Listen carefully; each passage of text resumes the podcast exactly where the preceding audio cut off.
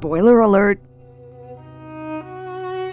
Certainly for Elizabeth Dowd, Abigail Leffler, and Amy Renee Byrne of the Bloomsburg Theatre Ensemble, and for any of us who might already be planning to attend White Rabbit, Red Rabbit at B T E tomorrow, Friday, and or Saturday evening, here comes the spoiler part. We learn from Laura Barrett in The Guardian that Nassim Soleimanpour would like to get something straight.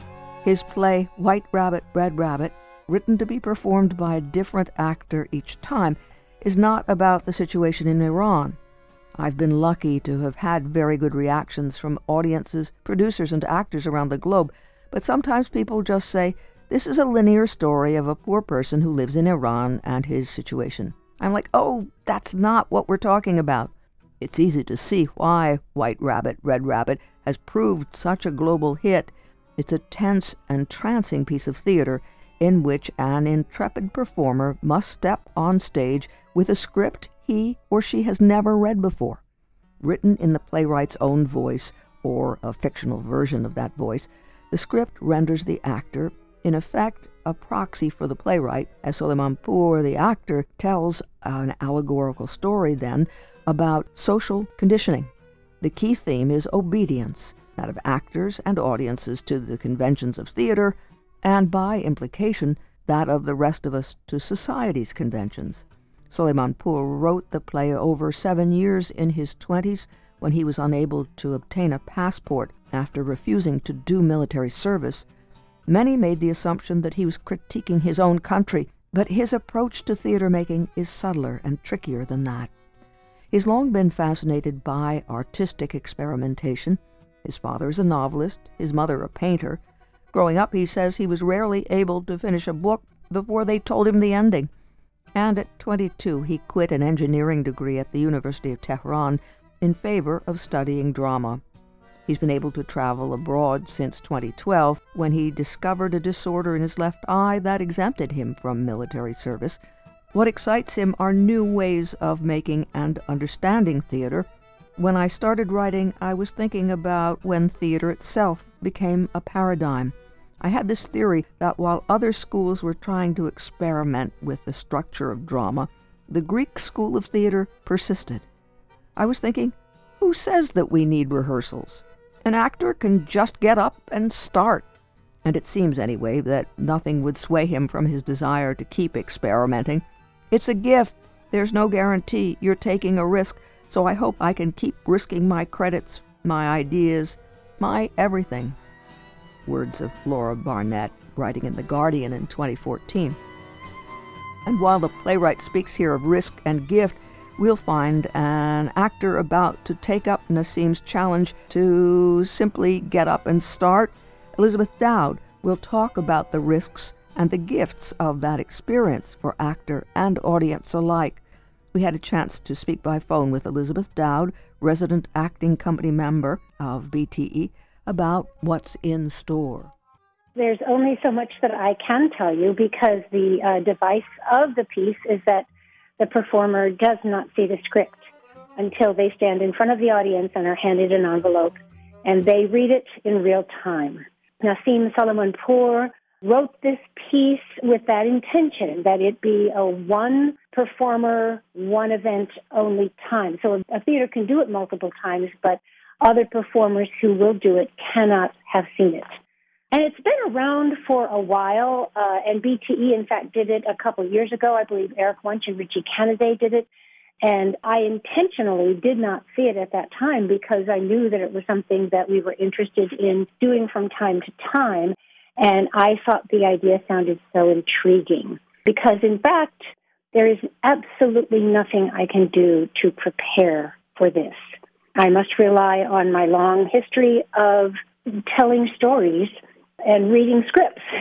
And I will do that for the first time with an audience watching. And so will Abby Leffler, who will perform on Thursday night, and Amy Renee Byrne, who will perform on Friday night, and then I will do Saturday night. And theoretically, Uh, an audience member could come to each of those shows and see something new and different, because each of you will be bringing what you have experienced as a theater person to the script that is before you. Absolutely, and my understanding is that that is not an uncommon experience, that people go, oh, oh, I want to have the fun of witnessing this first encounter. And, you know, actors, we like to appear as though it is the first time. But in fact, we go before audiences usually very well prepared. And so it is a very unusual opportunity for an audience to see an actor discover material in the exact same moment that the audience member is discovering it. And I think many actors would say that the first time they do a read of a script, it's a pretty precious experience, if it's a good script. You find yourself having reactions that are unfiltered by by knowing what's to come. And that's that's a pretty precious thing. I think that's the word to use for it. It's precious. And so this allows an audience into that precious moment, and whatever response we have, each of us, will be unfiltered. And we hear the term staged reading, but there's no stage props, anything that would give you a tip about what's coming, right? Uh, all I know is that I need to show up at six thirty. Each of us will show up at six thirty. I understand that I will be given something from the playwright forty-eight hours ahead of time, some kind of information, but nothing that would tip the story in any way. So I was just told today that I should watch for that and that it gives me forty-eight hours to just be aware of that. Someone asked me, well, how are you going to dress? And I was like, you know, uh, I, I have no idea what is appropriate. So I think I'm going to try to be as neutral as possible so that I can, as we always are as actors, I'm a vessel for whatever story that I'm telling, but I think it's particularly important that people not go, oh, that's an interesting thing she's wearing, but that they fall into the story. Now, the playwright had a situation in geographical, political terms that apparently led to the creation of this piece. Do you know about that in Iran and so on? I do not. I have been rigorous in not informing myself or not looking to get any kind of thing that would give me information. So even that is information that I had not had, because it's a pretty rare experience for a performer to have this kind of experience, and I didn't want to. Um, I didn't. I didn't want to spoil it for myself. Uh, I just was like, no, just go, just walk in there blind. So there may be something in that packet that I will see. The stage manager, our stage manager, Michael Yurgish, does know what the script is because he has been there for all of the performances, and I think there are certain things that he will provide, among them water, to make sure that there is water and uh, anything else that might be needed. But I don't even know what the set will look like or the stage will look like. I'm sure there's not a set. Well, I hope there isn't. But I, I will just go in at six thirty. Uh, I think the only thing I can think to do would be to warm up my voice and to warm up articulation. I would think this would be something, you use the word precious, and often we hear precious used together with gift, a gift for an actor, someone who is as seasoned as you. You have played so many roles in so many instances. You're aware of different cultures because of your experience with Japanese no. And I would think that there couldn't be anything more stripped down than this. It's you and words on a page. Yes, a challenge, but also what, what an unusual opportunity. Yeah, I think that's a great word to say, a gift. I, I hope it will be a gift to our audiences, and I have a feeling that it wouldn't have had this longevity. It's been, as I said, it's it's done, and I hear people go, oh, you're going to do White Rabbit, Red Rabbit, oh! You know, people are aware of this piece. It's been around for a while. I know people, friends in Philly who did it and said it was just an amazing experience. And I appreciate your words about my longevity, but I do feel like uh, all of us are strong, strong storytellers, and that, that that is the main element, to to be an interpreter of stories. And it is it is a gift, and it's going to be a privilege to have an experience that I've never had before. And also, it's going to be theater. Yes, yes, there is that incredible element of discovery. Uh, and actors are always trying to discover in the moment. You know, that's a, a word that's used, like, you know, be in the moment, be in the moment, be open to discovery. And even in a long run, even in a Christmas Carol with umpteen productions under your belt, you're trying to leave yourself open enough for the unexpected. And everything about this is unexpected. And if the audience comes in and has seen it with another performer, they are still looking to see, well, how, what will that moment be like when this performer? And if they haven't, then we are partners in our lack of preparation, in, in the lack of expectation and in the discovery. So you have not been able to rehearse and therefore prepare for this, but you've, in essence, been preparing all throughout your theatrical life for this performance. Yeah, absolutely. And I do think the conceit behind it is very respectful of uh, a, a theater artist's gifts, you know, that you might not be able to do this with people off the street who might not be as accustomed to interpreting text all the time, who haven't probably read as many plays as actors tend to read. And I think often actors hear plays, they don't read them, they see the words, but they hear them. Uh, at least that's very much what my experience in reading a play is. I hear it.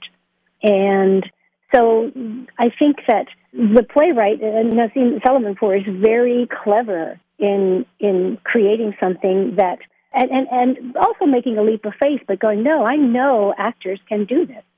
And we are, in a parallel way, saying, we know that these actors at the Bloomsburg Theatre Ensemble can do this, and we want to be there with them while they take the plunge. Yes, absolutely. And I think audiences also enjoy the uh, high-wire act that theater is, and there is something about that that maybe something will go awry, or there will be something unexpected that will be delightful to see. Uh, I think of one night during Christmas, last Christmas Carol run, and Andrew Hubacek as Scrooge tossed his vest up in the air uh, in a moment of joy, and it got hooked on the, the sort of surround that was uh, kind of made it like a like Victorian postcard, and there was a curlicue that was around the frame of the set, a frame, and it got hooked on that, and he just looked up at it and shrugged, and the audience roared.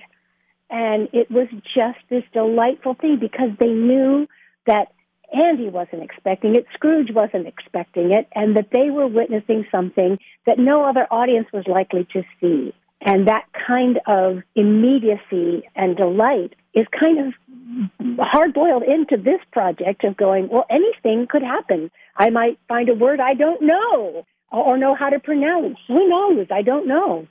And so high wire is a good image for this, risk-taking, courage, all of that.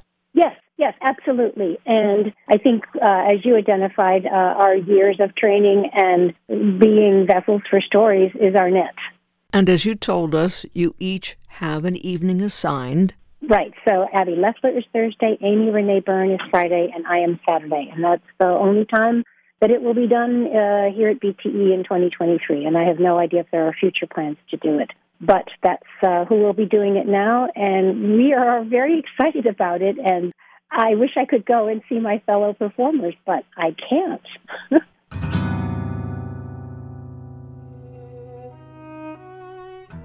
Resident acting company member Elizabeth Dowd of the Bloomsburg Theatre Ensemble speaking about a special theatrical event this weekend, White Rabbit, Red Rabbit by Iranian playwright Nassim Soleimanpour. There will be shows January twelfth, thirteenth, and fourteenth at seven thirty each night.